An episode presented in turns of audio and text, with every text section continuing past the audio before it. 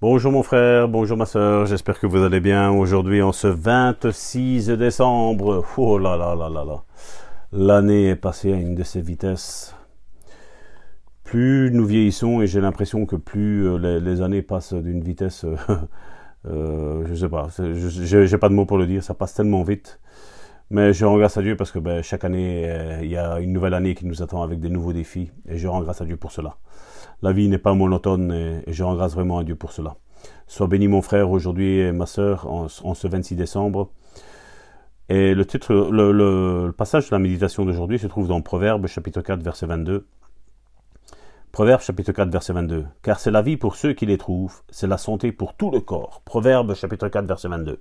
Le titre de cette méditation est Que la parole ne s'éloigne pas de vos yeux.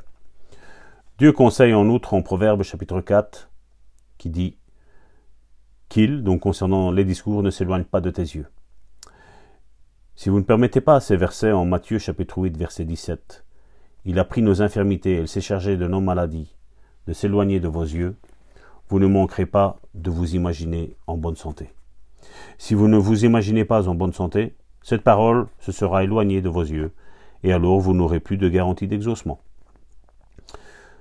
Un serviteur de Dieu prêchait un jour dans une église à Fort Worth dans le Texas, et le pasteur me dit Frère, j'aimerais que vous m'accompagniez. Je vais rendre visite à une chère dame de 82 ans. Elle était évangéliste dans les assemblées de Dieu. Cette femme, euh, est l'une des personnes les plus douées que je n'ai jamais connues pour sauver les âmes. Je suis entré dans la famille de Dieu à cause de son ministère. Beaucoup de ceux qui prêchent l'évangile aujourd'hui ont été sauvés à travers de son ministère. Mais elle souffre d'un cancer.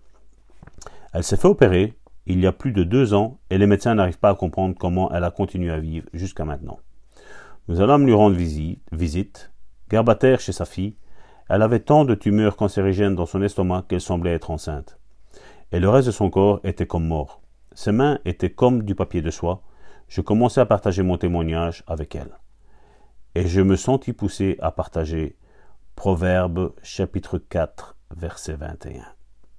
Alors, nous continuerons cette méditation demain, parce que c'est un témoignage assez long et assez percutant, et j'aimerais que tu médites, mon frère, ma sœur, sur ce passage, et que tu le prennes à cœur, ce que, Dieu a, dit jusqu'à aujourd'hui. Parce que je crois qu'il y a, il y a quelque chose que tu dois prendre aujourd'hui. Le Saint-Esprit est en train de me pousser à arrêter, parce qu'il m'a dit stop, ça va tort. Laisse-les méditer avec ça. Et donc, ben, je te laisse méditer avec cela, mon frère, ma soeur. Je vais quand même continuer avec cette bonne déclaration pour aujourd'hui. Je n'éloigne point la parole de Dieu de mes yeux. Je m'imagine en bonne santé, guéri et en train de faire ce que Dieu m'a appelé à faire. Au nom puissant de Jésus-Christ. Je te donne rendez-vous pour demain parce que demain je vais continuer. Je, le sens dans l'esprit. Demain je continuerai euh, ce témoignage parce que ce témoignage m'a touché fortement. Et comme je vous l'ai dit, j'aime prendre ces témoignages d'autres personnes parce qu'ils ont quelque chose à nous apporter. Des choses que nous n'avons peut-être pas vécues, mais nous allons les vivre au nom puissant de Jésus-Christ. Mon frère, ma sœur, demain, nous serons le 27 décembre. Et je veux que tu commences à t'imaginer guéri, en pleine santé. Si tu ne pouvais pas courir, commence déjà à courir. Dans l'esprit, tu commences à courir parce que demain, ton corps va rejoindre ton esprit en train de courir. Au nom puissant de Jésus, sois béni, mon frère, ma sœur. C'était ton serviteur, Salvatore Gentile, pasteur de l'église Le Bon Samaritain en Belgique.